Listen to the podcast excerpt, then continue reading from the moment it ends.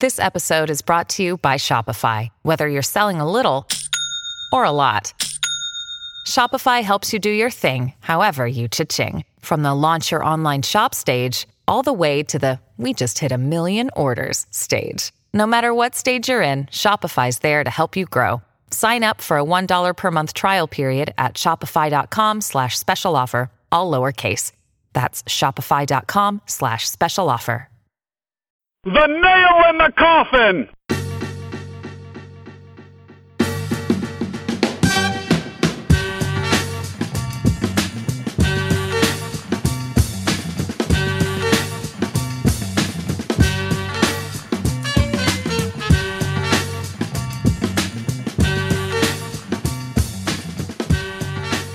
Welcome to the Nail, episode 42. We are recording on Thursday night.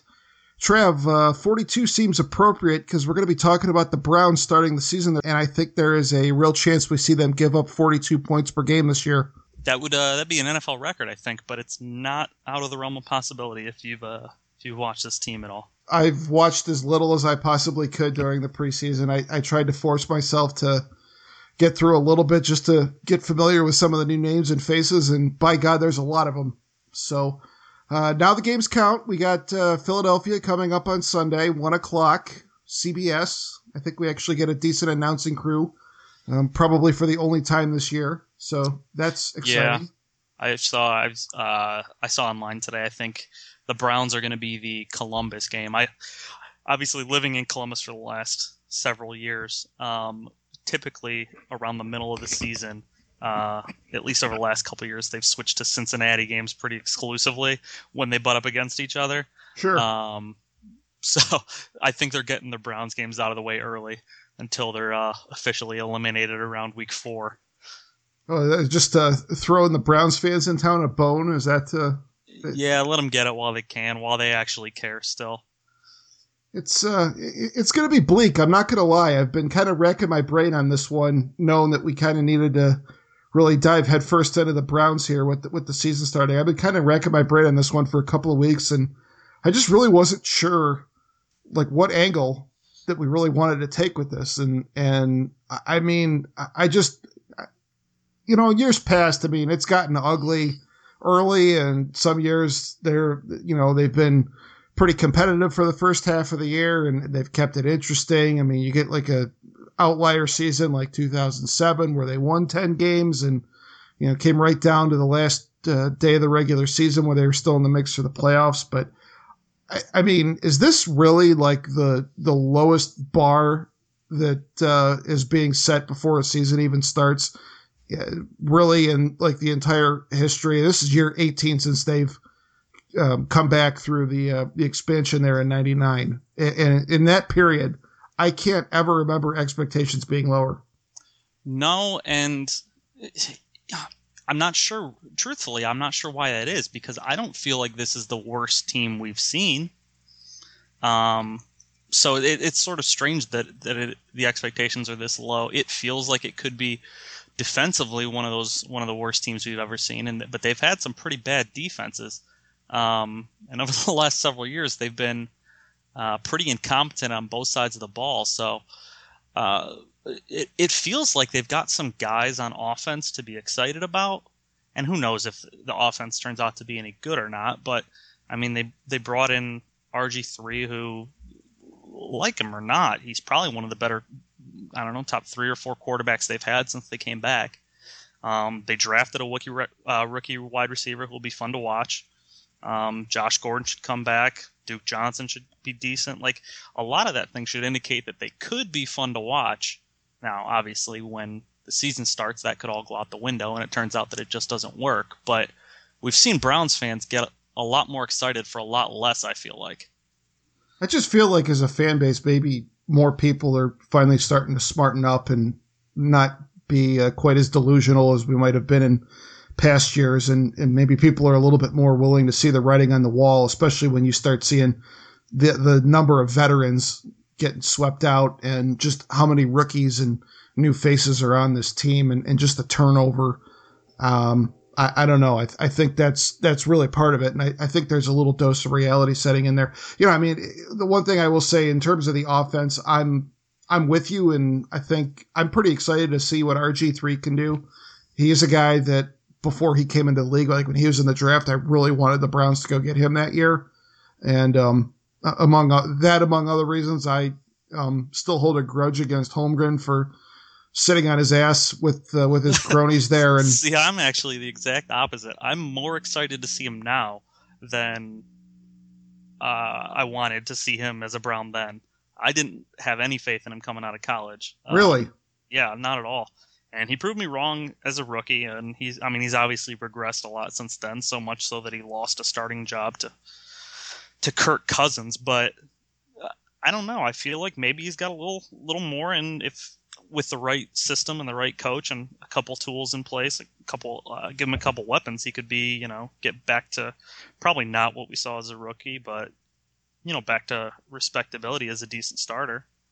I, I do feel like I, I, mean as, as excited as I was for him that, that rookie year and and you know as fun as I thought he was to watch before the injuries really started to pile up there. Um, I do feel like he's got something to prove this year. And, and like you said, uh, if if he's got some weapons around him, what the one real big question mark for me is just what kind of an offensive line is he going to have in front of him?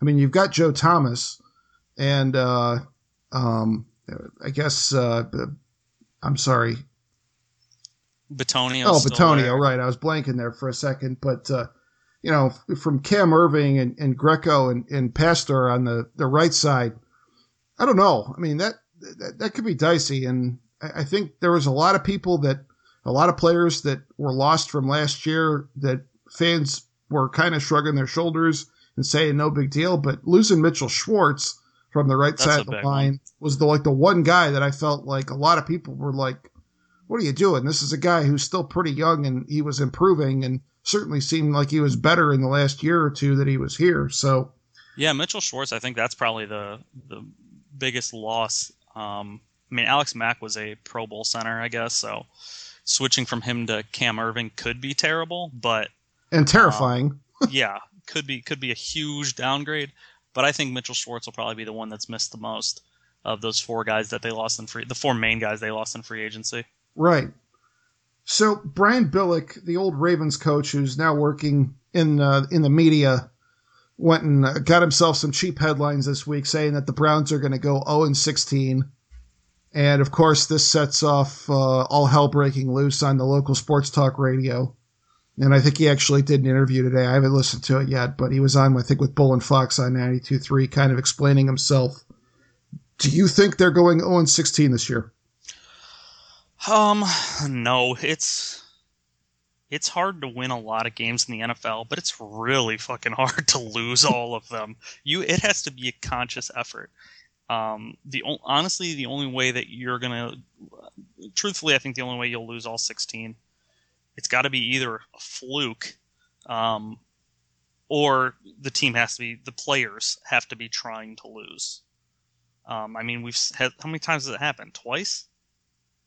I think so. I know the Detroit Lions did it in like Bay, I know 08, both have done it. And I think Tampa in like the 70s, right? Right. So it's incredibly rare. And there's been a lot of terrible teams over the years.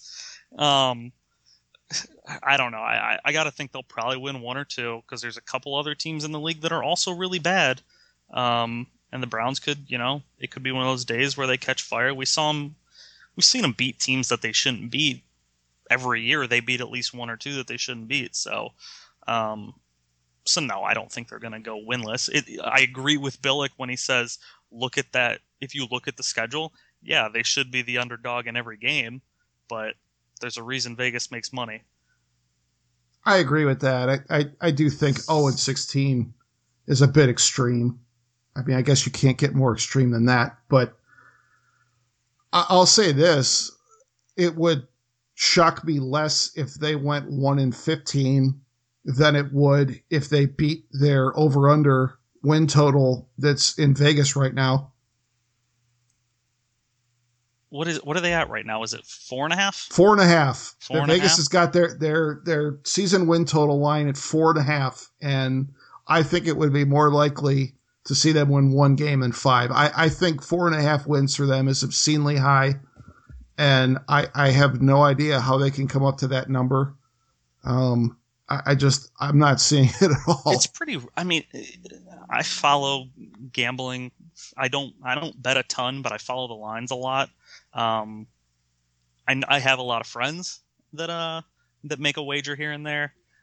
I've followed the futures market over the last I don't know eight to ten years. I look at it every year, and four and a half. Honestly, you'd be hard pressed to find many where they've put anyone lower than that. There's a couple here and there probably over the years, but that's usually four is usually like the benchmark for a terrible team. They just start there, and so well. I, so while I can say yes, it does seem like it's going to be hard for them to get to four and a half. That's just sort of where Vegas always starts. Um, so I, the line itself doesn't really surprise me a lot. If I were a betting man, yes, I'd put all my credits on the downside, but, but the line itself doesn't really surprise me. So speaking of the, the sports talk radio, the the other very bizarre conversation that seemed to drag out over multiple days this week. Every time that I happen to turn on um, either 92 or 850 or whatever, was are, are the Browns tanking this year? And it became this very philosophical debate over like how do you even define tanking? Um, in That's your mind, are the is. Browns tanking this season? Well, without getting into the philosophical debate between it, well, I guess it's hard to really answer that without getting into the philosophical. Go ahead, get philosophical on us. There's two ways of looking at it. Are the players on the field, when I think tanking, personally, when I think tanking, I think are the guys on the field trying their hardest to win, and are the coaches coaching their hardest to win? In that respect, I don't expect to see the Browns tanking. However, if you look at tanking as are these guys trying to uh, are, are are the the front office people the personnel folks are they trying to put are they trying to do everything in their power to put the best product on the field to win? I think it's hard to argue that. I don't think you could make a reasonable statement that they're doing that. So um so yes and no without without giving a definitive answer.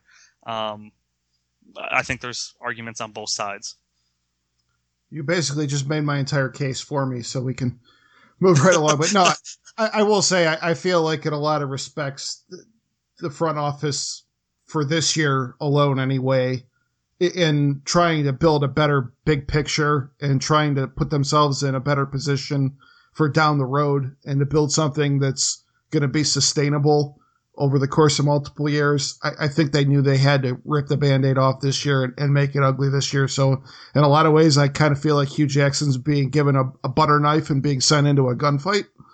But, um, yeah, it, it's it's tough because it's it, it's this year what this year for the Browns and what their roster looks like right now. What it really reminds me of is that first year the Cavs had after LeBron left in 2010. That 2010 2011 Cavs roster because like everybody always remembers like oh LeBron left and then all these guys were left behind. They actually lost like six guys off that roster and a, a lot of veterans and like uh, Big Z, and then I think that you know Jamison was gone, and Mo Williams was traded during the season.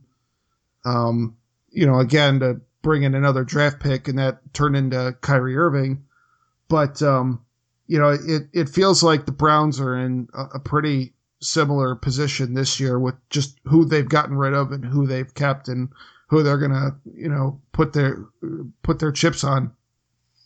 I'll say this: I think you know, for however many regimes, I can't even, I don't even know how many the Browns have been through, but um, they've had all these regimes over the years, and every time one comes in, we always say, you know, it's rebuilding, give them time, blah blah blah, and then two years later, that those guys are out, we're starting anew.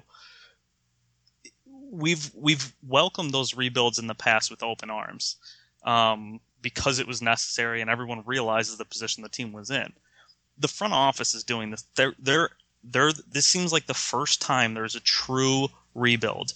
They're not holding on to veteran free agents who are here to get a paycheck. Um, like they have in the past, just to, you know, because the guys are are better than the options they have. They're like you said, they're putting themselves in the best position possible with the guys they have for building something long term. It would be foolish for them to go and spend a bunch of money to get free agents that are going to come in and add two wins maybe. You know, if that.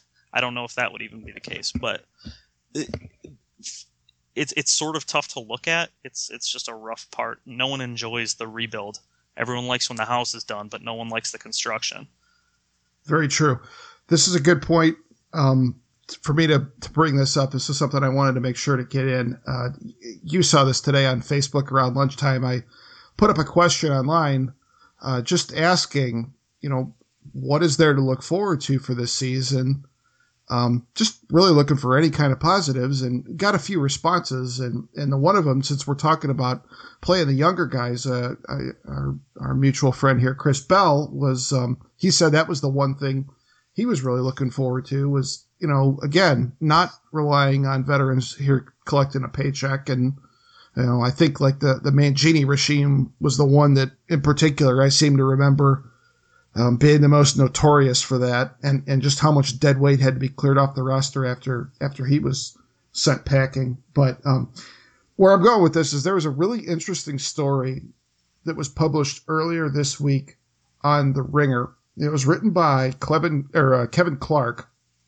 It was talking about how the league overall is getting younger and and just how the quality of play across the league is is going down as a result. Um, just because you've got more players in the league who are, are coming out of college a year earlier because um, they want to get that paycheck faster because you know your your earning potential could get cut out from under you at any time. And when you got players that are coming out younger, you know they're less polished. And um, you're looking now, like last year, the average age of an NFL player was 26.6 years old. That was almost a full year younger than where the league was at a decade earlier. Um, and that doesn't sound like a lot, but that's a pretty significant. It really is when you're, when you're when you have that large of a sample size, and you know, the game hasn't. The game, I mean, the game style has changed, but the way it's played hasn't. So, I mean, that's a pretty significant shift. Exactly. So, uh, the other part of this is that the new CBA went into effect in 2011, and the big part of that that applies to this situation is that rookie contracts are now placed on a very tight scale. So, you know, the, the Sam Bradford contract from hell, he was like the last top quarterback. Was it him or Stafford? Um, it was it was Sam Bradford. Was it Bradford? Yeah, because uh, Stafford was like a team, couple years before him. Tangent. Somehow, that guy has managed to not. I understand the team that took a first pick on him when he was drafted, but teams since then have given up a second and another first for him after Bradford watching him play. Yes, Bradford. Yeah. I, How does I, he keep getting teams to give up first round picks for him? He's bad, isn't he? he's he's on on his best day, he's mediocre. He's I ne- feel like his best year, and I don't have any numbers to support this because I wasn't planning on going on a Sam Bradford sidetrack here, but I feel like his best year was his rookie year. Um, it could be because that um, that year I remember he had them at like seven and eight going into the last week of the year and playing a game on Sunday Night Football for a chance to go to the playoffs, and they ended up losing to the Seahawks. And that was the year that Seattle got into the playoffs with a losing record and ended up beating the Saints. But I mean, he was. It looked like okay. I mean, it was a bad team that he had inherited and was drafted onto, and took him to near 500 in his first year, and things were looking up. And then, yeah, the injuries and everything else since then, man. Whew, rough, yeah. rough situation. But anyway, with with what's happening is you've got a lot of rookies in the league, or you've got a lot of guys now on these rookie contracts that are just so much cheaper than what players are cashing in on in their second and third contracts. So there's a huge premium placed on guys that can play well on, on a rookie contract. And it's actually pushing a lot of the older guys out because what a lot of these GMs are looking at is like, if I can get 80% of the production at, you know, 30% of the cost, it's way more effective. And then you can pick and choose your spots where you're going to reward that that you know veteran player with a big contract. So um, with there being such a big premium put on these guys on their rookie contracts since 2011, that kind of segues into a story that Cleveland.com put up today that was looking at first round picks of the NFL from 2011 through 2014. And um, the Browns have zero first round picks from that window on their roster now. So it just it's it's frightening and I think it really speaks to just how important it's going to be to to see something from a guy like a Corey Coleman this year and when you get those two first round picks next spring hitting on those guys and and really just some of those other uh, you know high level picks that they have even outside of the first round. Yeah, I, I it's I agree with you on the the new CBA. That's been a huge impact, I think. And uh, I'm I'm sort of of the mindset that it's probably better for the league, but there's a little part of me that says if you're a first round draft pick and your market value, which you can't really argue if a team is paying someone that much, that that's what they're worth. It's hard for me to also say, you know, this team would be willing to pay him that, but this won't. Uh, this CBA that was negotiated by um, a group of players that this guy wasn't even a part of, right. will say that you know he's not allowed to make that much money. Um, so I guess there's there's a part of me that says that's not necessarily fair, but for for the sake of the league, it definitely. I mean, it's hard to argue that it's been better for teams, which is probably why they enjoy it as well. Here, here's the money line, just to really hammer home the point on the Browns, is that the other 31 franchises in the NFL have 94 players remaining on their roster from those four years of first rounds. 82 of those players are starters, and many of them are stars. And again, the Browns have zero. What time period are you talking about? 2011 to 2014. Okay, so f- of 120, 130 ish players that have been taken in the first round, 80 something of them are still. 82 of them are starters. 82 of them are starters. 94 of them are still on rosters. On the same team or on a roster? Rema- remaining on the rosters that drafted them. Okay, okay. So that um, would take like a Justin Gilbert out. So like, yeah, he's on a roster in Pittsburgh, but right, not, yeah, not the roster here. I think all but Johnny are are on a roster somewhere, right? Mm, not sure about that. That I, I got to imagine. No, that that I, I would say probably not. I can't think of any of those guys that didn't just get that didn't catch on somewhere. But anyways, it, the the point is, is still valid there. I'd be curious to see if there's any other teams that are close. You know, that are that only have maybe one guy, but um, who knows? I mean, those guys. It's frustrating because you wonder. I mean, a couple of those guys like uh, Gilbert, we don't have any confidence that he's going to be any damn good in Pittsburgh either, right? Oh, I think he's going to be horrible. And I and I said when the Browns, what did they get a fifth rounder for him? Sixth, I think. Still, I, I think they fleeced Pittsburgh on that trade. Yeah. Oh, yeah. If you were able to get anything of value, anything for him at all, even a sixth round pick, um, yeah, you absolutely you, you got to steal because you were just going to release him anyways. I'm not convinced he was going to make the roster. So no, that's why I sent you the picture of Henry Hill from Goodfellas laughing his ass off when I saw that trade because I, I, I was I was doing the exact same thing. I I was amazed and thought it was hilarious that we were able to actually get something for him. Sad that it came to that, but hey, I mean it's better than nothing at this point considering what we know about him. Oh, for sure. Oh, follow up just popped in my head. Um, first round pick that's not on a roster. Uh, the one and only Trent Richardson, obviously. Mm. So that's at least two of those guys that aren't on rosters. But um, yeah. So I mean, it's no secret that the Browns haven't drafted well. I mean that that number it should surprise the hell out of me, but it really doesn't. Yeah. It's just it it just really is especially frightening when you look at this is the direction that the league's going, and it just really magnifies the problem. I, I, I didn't realize. I, I think the surprise for me was not necessarily that the Browns have been that bad at drafting. I think we've been down that road a hundred times. For me, what was more shocking was just what a premium there is on guys in their first three or four years in the league being good and how important it really is to your roster. I mean, you think yeah, about. I mean, Trent had a decent rookie year. yeah, he, he wasn't like he, he, had wasn't some bad. promise. Um, I think he was close to a thousand yards. Had a Right. few touchdowns. Like he looked like, yeah, okay, this guy's he's not. I mean, I was always sort of of the mindset that you don't take running backs that early in the first round, but it, it looked like he'd be a good, solid contributor, and then the, the wheels just completely fell off. Um, but yeah, I mean, you. I don't know. There's not really much more to put on it, honestly. It's it's not something that surprises anyone that's watched the Browns over the last few years.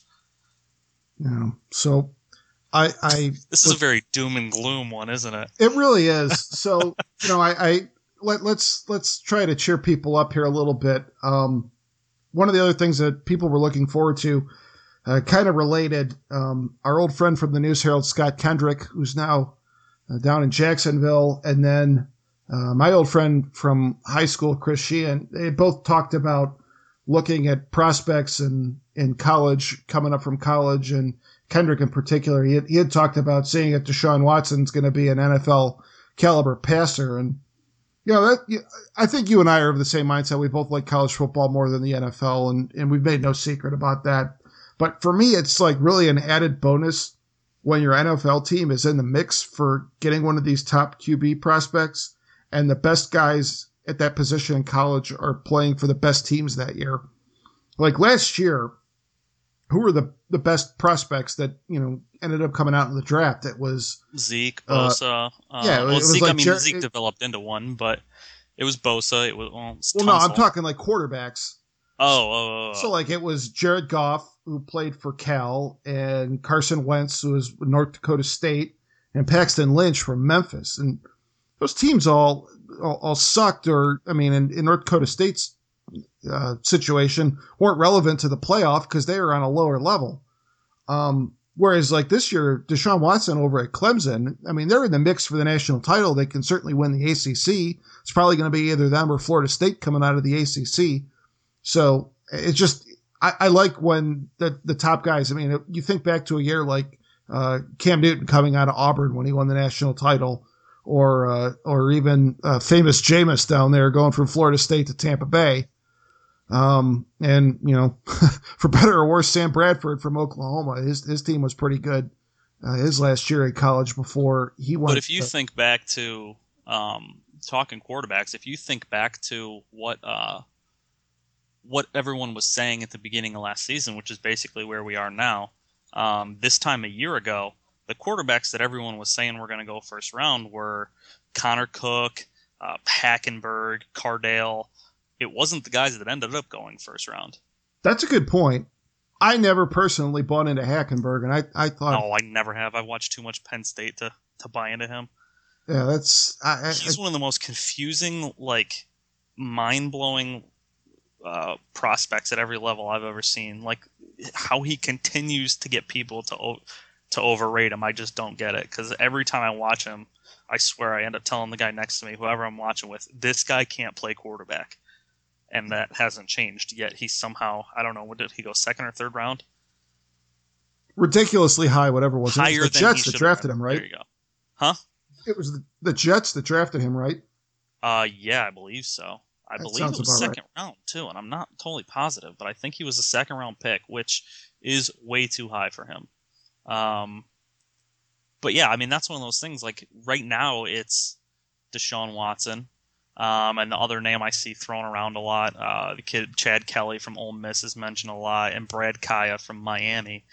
Um, who knows if those are the the, the guys that we're looking at in, in three months or not? You know because I don't think. I mean, when it was Andrew Luck, we knew it was going to be Andrew Luck. I don't think Deshaun Watson's Andrew Luck.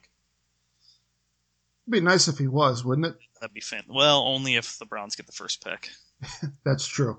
That's true. Because yeah, it's it's funny you mentioned Andrew Luck because in a lot of ways, I almost feel like the Colts are starting to be the Browns only with a competent quarterback.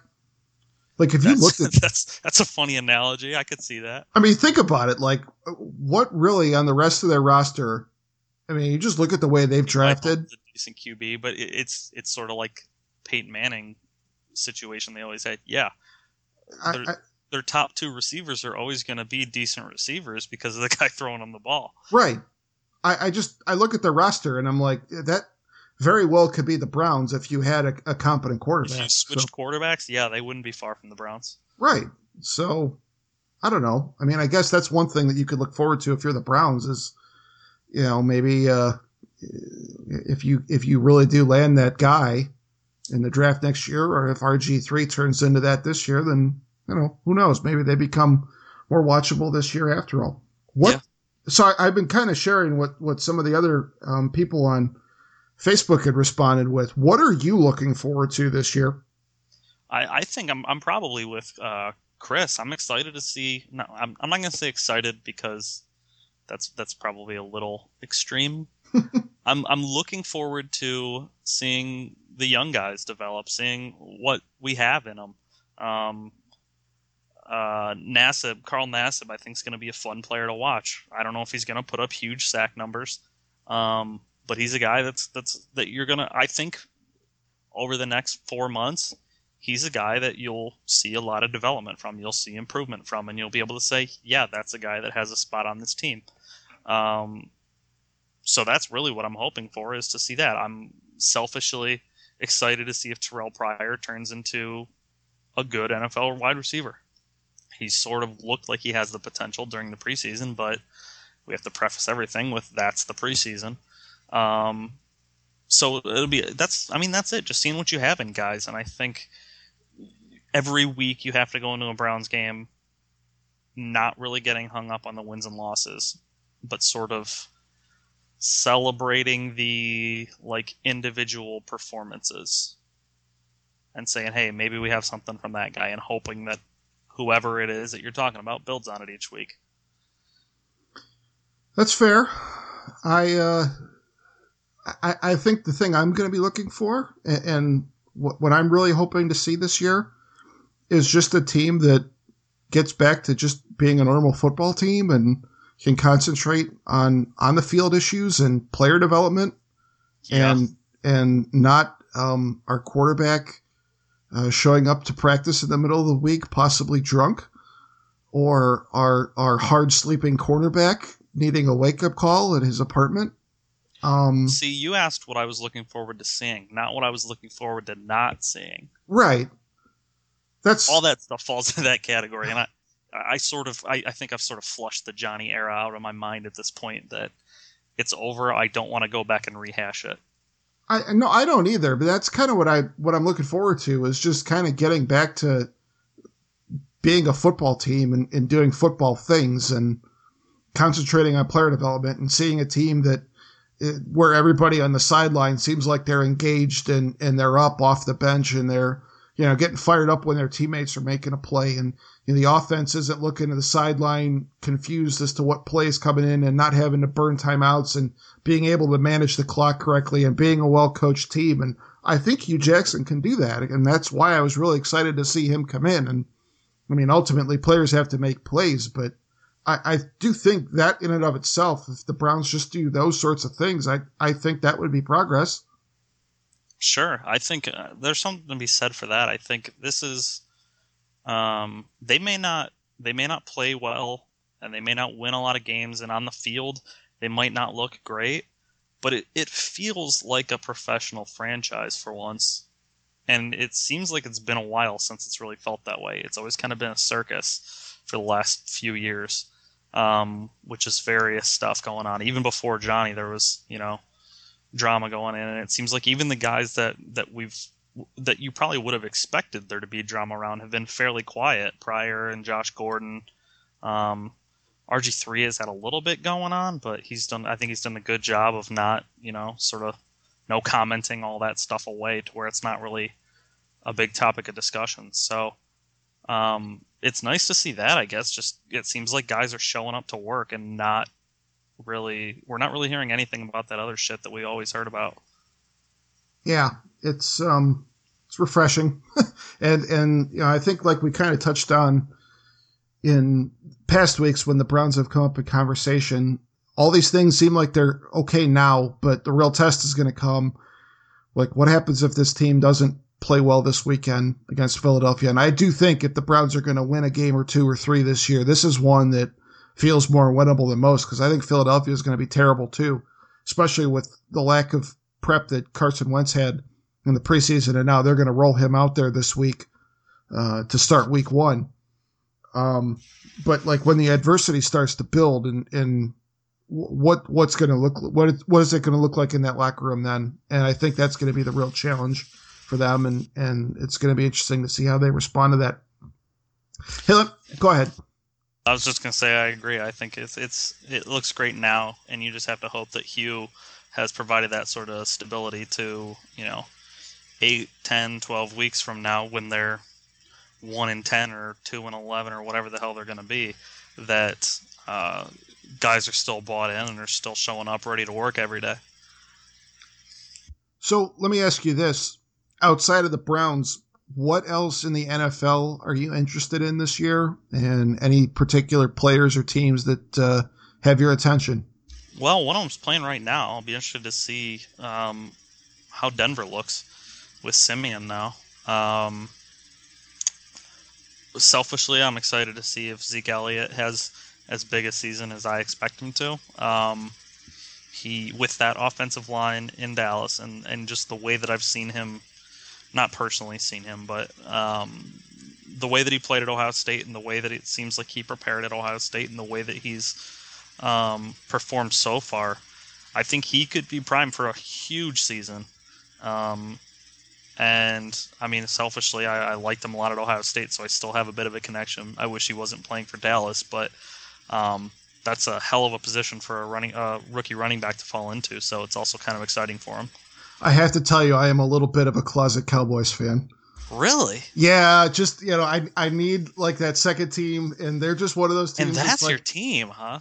Uh, yeah, I I don't know why. It's just one of those teams that they've always got interesting things going on, and and you know, it's I don't like okay. all that off the field circus when it's my team, but like when I could keep it at an arm's length, that it makes something interesting to watch when they're on at four o'clock or one of like the seven Sunday night games they get a year or whatever. I um, never would have pegged you for that. No, nah, I don't know. They're I, they're a like guilty pleasure like for me. Getting into like the Lakers. What's that? I feel like that would be like you getting into the Lakers as your secondary team. That would be a very fair analogy. Although I will tell you, I, I do not like the Lakers at all. So I know that's why it confuses me. I don't have any other teams like that in any other sport that I I I'm not going to say I'm sitting here like buying Cowboys gear and I'm like building my day around it. But if they're on and and that's the game that's on, then I'm like, yeah, I'll, I'll I'd like to see it. a good Dallas team is good for the league. I feel like, and I mean Jerry Jones is kind of a scumbag, but I mean, kind of. you know, I mean, that's subtle. I, I don't know. Uh, and I, so at least for that reason, I, you know, I'm with you and kind of wanting to see Zeke do well. And I will say this I think he could be the best running back in the NFL to come into the league since um, since Adrian Peterson. I think that I think that's very possible. Um, just I think just in sort of the way that we've seen the running back position shift a little bit since then. But um, he said this week he he I think it kind of got blown out as almost like he was saying that he would, but he basically said, and it's sort of a silly statement to say because what running back wouldn't like to, but he said he'd like to break the single season record for a rookie.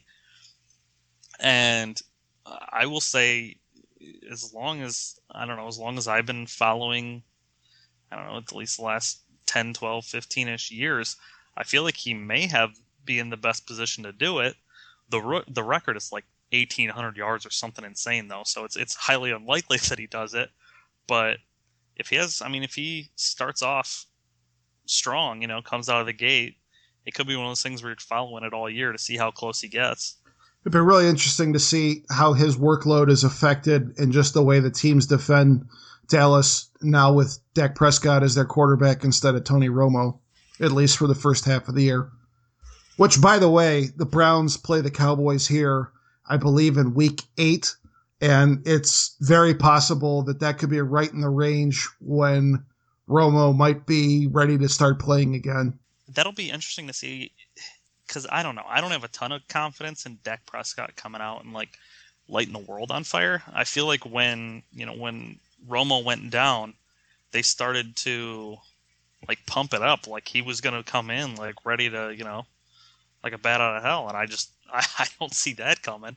I don't Uh, have a lot of confidence in him either, and I know they've still got their their weapons at some of the skill positions, but I mean, if you're if you're defending Dallas and you're looking at that offense and and what they've got right now, am, I- am I going to take my chances getting beat by Zeke, or am I going to take my chances getting beat by Dak Prescott? Yeah, you're gonna load the box and make Dak throw it around. So Right. it'll be it'll be one of those immovable object and unstoppable force things because that Dallas offensive line is incredible. So you know which wins out more often than not. It'll be interesting to see. I, I'd have to look at their schedule and sort of see what what what it looks like and if there's any like what the formidable defenses they go against are. But um, I either way, I expect a pretty good season out of them. You know, it, it would be interesting if Tony Romo ends up making his return in, in the week that Dallas visits the Browns, because don't forget, week five, the Patriots are here, and that's going to be Tom Brady's first game back as well. So, Browns are kind of finding themselves at the, the, the center of the storm here quite a bit this year, I think. Yeah, and uh, it's it's just more. It's interesting because they don't really ever get. Uh, they don't get much attention during the season, and rightfully so. They don't deserve much, um, but they don't really get many like, you know, national games or primetime games or anything like that where there's a lot of extra eyes on them. It's I assume that it's mostly fans of the Browns and whoever they're playing most weeks. Um, they're not the game that you're flipping to uh, if you're not a fan of either team. So I can't tell you how they'll- I can't tell you how many times I've watched Browns games and then watched the Football Night in America highlights on Sunday nights and feel like the Browns are in a completely different league. Like they're not part of the same why league that I'm I watching. Watch football that looks like that. It's it's mind boggling. Yep, exactly. So I mean, so they will have some of those games where you know the attention's on them. Well, I guess the attention's not on them, but the attention's on their game. They uh they're they're gonna be like the jobber on uh, WWF Saturday Morning Superstars back in the A bunch of- eighties. Favorite jobber? I'm going with Doink the Clown. Oh, he's not a jobber. Come on, he Come wrestled at. WrestleMania a few times. That's that's not right. He's a come on. No, you want a jobber. You need a guy like uh, Iron Mike Sharpe or a Barry Horowitz or uh, uh, a Barry O. Um, One of my good friends. I only say Doink because one of my good friends he listens to the podcast occasionally. His favorite wrestler, not jobber, just favorite wrestler of all time is Doink the Clown. my goodness. I hope you're listening, Beans. Oh, I, I hope so too. That's that that's that might be a first. I can't say I've ever heard anybody call uh, Doink the the Clown only- their favorite wrestler. Yeah, you're not the only one. Oh, you know, speaking of wrestlers, we got um, CM Punk uh, among the uh, the UFC guys uh, coming into town Yeah. this weekend. Um, a little bummed. I, I was kind of hoping to, to go down there for that. Now I don't even think uh, just because we got other plans going on, but uh, I don't think we're gonna be able to catch the card on Saturday night. But uh, got uh, Stipe defending the UFC heavyweight title in the main event. The uh, he's the guy that really started the summer at Cleveland, so uh, that should be a fun time. Yeah, it's kind of cool. I mean, I don't follow UFC at all. I, I if I'm at a bar and it's on, I might watch it. I know I've probably mentioned that before, but um, regardless of what I think of the sport, I think it's pretty cool that you know it's it's fairly popular. The guy is the uh, and the guy that's a world heavyweight champion is uh, by all accounts just a normal like down home guy from Cleveland, Ohio. Um, he's a, I think he's a firefighter and just seems like you know like an everyman who just is uh, really good at beating the shit out of people. So, so that's kind of cool. I'm uh I, I'm slightly worried for him a little bit this weekend, just because it feels like he's been everywhere this summer on the uh, the banquet tour, so to speak. Yeah, I, I don't think he's missed a parade or or a, an autograph signing or a, a, a media appearance or any other type of uh, function here in in Cleveland. Not to mention, like I think he did uh, Sports Center and everything else yesterday.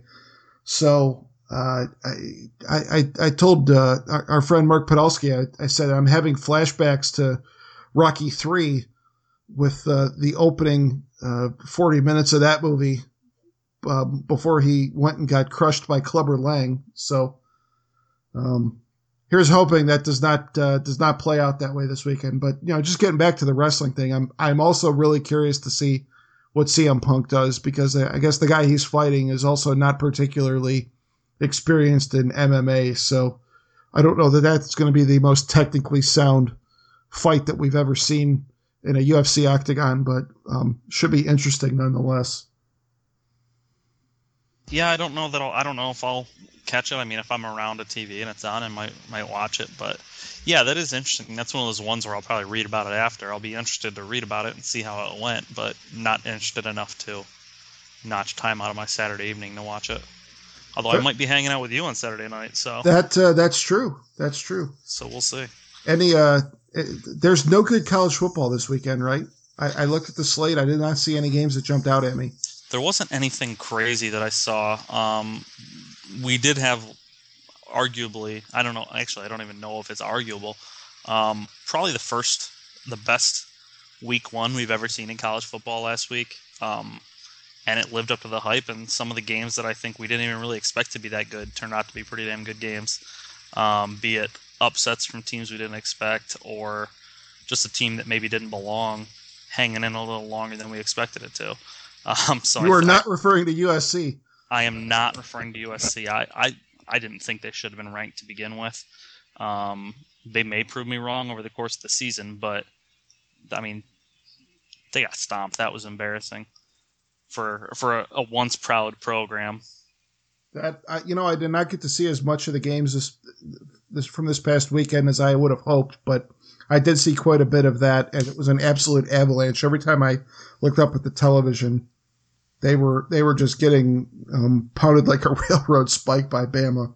And it was one of those games. It was one of those classic Bama games where it was. I want to say it was maybe like 10-3 in like the middle of the second. Alabama was just trying stuff out, and then they figured out, oh, we can just do this, and you can't do anything to stop it. And then they just did that over and over and over.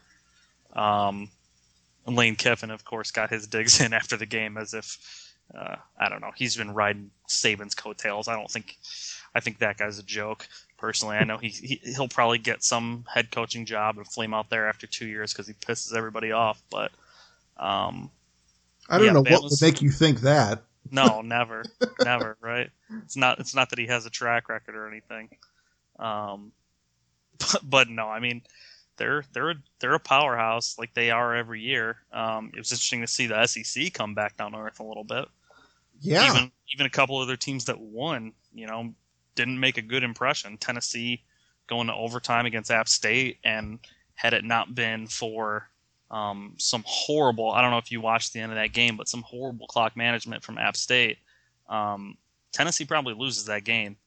Um, and they were supposed to be. I mean, they were ranked top ten before going into the season or going into that weekend. A lot of hype on the on the old Vols coming them. into the season. Uh, and I mean, they can bounce back. It could just be that they came out of the gate slow, but um, who knows? And then Oklahoma, who was looking to get right back into the playoff, they've suddenly erased their room for error against Houston. So, it, I mean, it was one of those you don't usually see. Um, I don't know weekends this early in the season don't usually feel like they have as much impact as last weekend did. I think a little bit of that is just a, a function of the playoff and the way the committee is kind of pushing these Power Five teams, the, the teams in the big conferences, to play more games against each other rather than trying to load up on the small schools like they might have in the past. And if you just look at some of the future schedules in the next couple of years, I think we're going to start seeing – more and more of this. I think the one thing they did say was like next year, not quite as loaded in week one per se, but week two was going to kind of balance it out. So it's just the same number of quality games spread out over two yeah. weeks instead of one. But yeah, it's a good I mean, trend. I, I, I, like seeing that, and I like seeing the big schools, you know, butt heads a little bit more often. Yeah, I mean, uh, a couple games Texas, obviously, I don't know that anyone really had high hopes for them coming into the weekend, but they knocked off Notre Dame, and you know, if they're one of those teams that are sort of like the Cowboys, when they're good, college football's better. Agreed. There's a handful of those in college football, and when teams like Texas or or Notre Dame or USC aren't good, it's not. helping the sport. I don't think. I think uh, I don't know that the sport needs a ton of help, but when you've got those traditional powers with the huge fan bases, um, doing what they're they're expected to do, I think that just the sport's better. I think it's more fun every weekend. I would agree. So I'm sure there'll be some games that end up uh, surprising us this weekend. Oh, you know, there was one, um, if not necessarily a match of ranked teams, um, at least the novelty of it. Is, Tennessee, aren't they playing in the game at the racetrack at Bristol? Isn't that uh, Tennessee and Virginia Tech? Yes, which is just bizarre. Um, I I don't even know what to think of it. It's it seems like it's going to just be the weirdest scenario you've ever seen. Um, almost as weird as oh, I'm drawing a blank. Who was it last year that played um, at Wrigley? I can't even remember. But they Northwestern. Th- was it Northwestern in Illinois a couple years ago? Maybe I can't. I can't remember who it was, but they set the field up like so poorly that like guys were like close to just running into the wall and stuff. Well, yeah, that, that's like this is the it exact opposite. Have, yeah, so, like, this will just have tons of space around it. I think it'll sort of look like those um, those basketball games we see on the aircraft carriers. yeah, the uh, well, because the thing with Wrigley was the outfield wall at the one end was so close. They had all of the offense. The offense for both teams were going the other way the entire time. So, like, if a team had to punt, they'd return it going towards that end zone. But then when they get tackled, it would get spotted on the other side of the field. That's right. That's so they would wouldn't have to be going towards that wall and having receivers running routes at it. Um, but yeah, it's gonna be the exact opposite with this. The uh, I saw this crazy graphic I, that basically took like Neyland Stadium, which is where Tennessee plays, and it's one of yeah. the biggest stadiums in all of college football. It holds it's about as big as the shoe. It holds like over a hundred thousand. One of the few that are over a hundred. Yeah, I think there's only it, five or six of them. And it gets absolutely swallowed by this racetrack. So it, uh, yeah, the sight lines will not uh, necessarily be ideal, but it, is Tennessee technically the home team? I don't know. I, I feel like that's one of those uh, neutral site games. I don't know if either team gets officially called the home team. I mean, I guess somebody's going to have to wear their home uniform, but I think it would be cool and ironic if they had the uh, checker flag end zones. Yeah, I I like the checkerboard end zone. It's a it's a nice touch. I, it's one of my. I think that's one of the cooler things as far as stuff that doesn't really matter.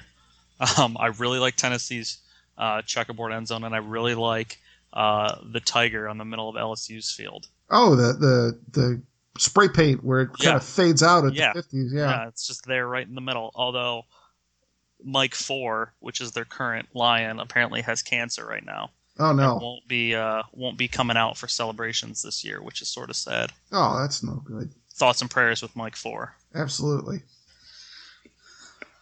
All right. Uh, anything else on uh, the college football front here before uh, get out of here? I don't know. Not really. I guess. Um, I don't really have any picks this week. I looked at the lines. Nothing really. I haven't looked at them too closely, but uh, nothing really jumped out at me big time for this week. So uh, Called it last week, though, for the record. Houston? I called it. You did? I said Houston. It's going to be at least closer. They were, I think, touchdown dogs, and obviously they got the upset. So uh, I'm one and. Oh. Oklahoma strikes again. One and zero. Oh. It's, Big game it's Bob. too early in this. It's too early in the season for that stuff from Stoops, though. Well, apparently not. He's uh, he's getting getting started early this year. He's not makes wasting me, It makes time. me a little. It actually makes me a little more nervous about Ohio State's game there next weekend. Um, just that maybe it woke him up a little bit. So I have a feeling Urban's going to have those troops ready to play. That's yeah. Usually, getting guys to play in big games isn't his uh isn't an area he struggles in. So we'll uh, keep we'll, our fingers crossed. They got yeah. one more warm up here against Tulsa, and then the big one next week. Yes, another uh, enhancement talent uh, jobber level. There it is. there it is. Team. It's, uh, it's, I always tell uh, our, our, buddy John. It. Uh, I said if if uh, the Fink was introducing you in the ring as uh, if your ring introduction started with "in the ring to my left," uh, that that's not a good sign. if you're already standing there waiting uh, to be introduced and you didn't get music, that uh, yeah, that that's Tulsa this weekend. It's gonna be a long. It's gonna be a long night. standing in the ring to the Finks left. So Exactly. best of luck to them. That's a good analogy. I like that. Well, uh, we will get more into Ohio State uh, next week in, in their big game with Oklahoma. I do think that's going to be a fun game, and I'm sure we'll talk about that and uh, hopefully dissect uh, uh, a reasonably decent performance by the Browns because uh, who knows what we're going to see from them this weekend. It should be interesting, good, bad, or ugly. We'll find out. But uh, anything else here before we wrap up? No, let's do it. All right. Well, for uh, Travis Hewley, this is Tom Valentino. It's been the nail in the coffin, and we will talk to you again next week.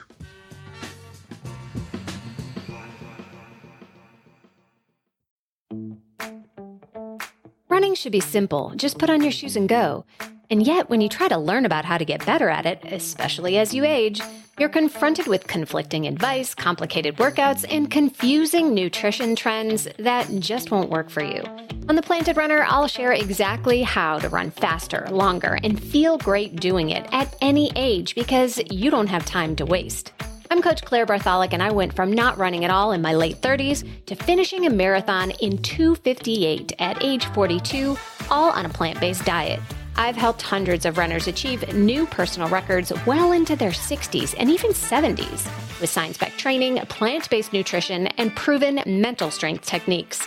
Each episode of The Planted Runner is like a private coaching session on the run where you'll learn from me and the guests I interview. You'll get actionable lessons to help you become a better runner every week and reach goals you never thought possible. Whether you're training for your first 5K or your 50th marathon, take along the Planted Runner on your next run. Let me show you how your best running is still ahead of you.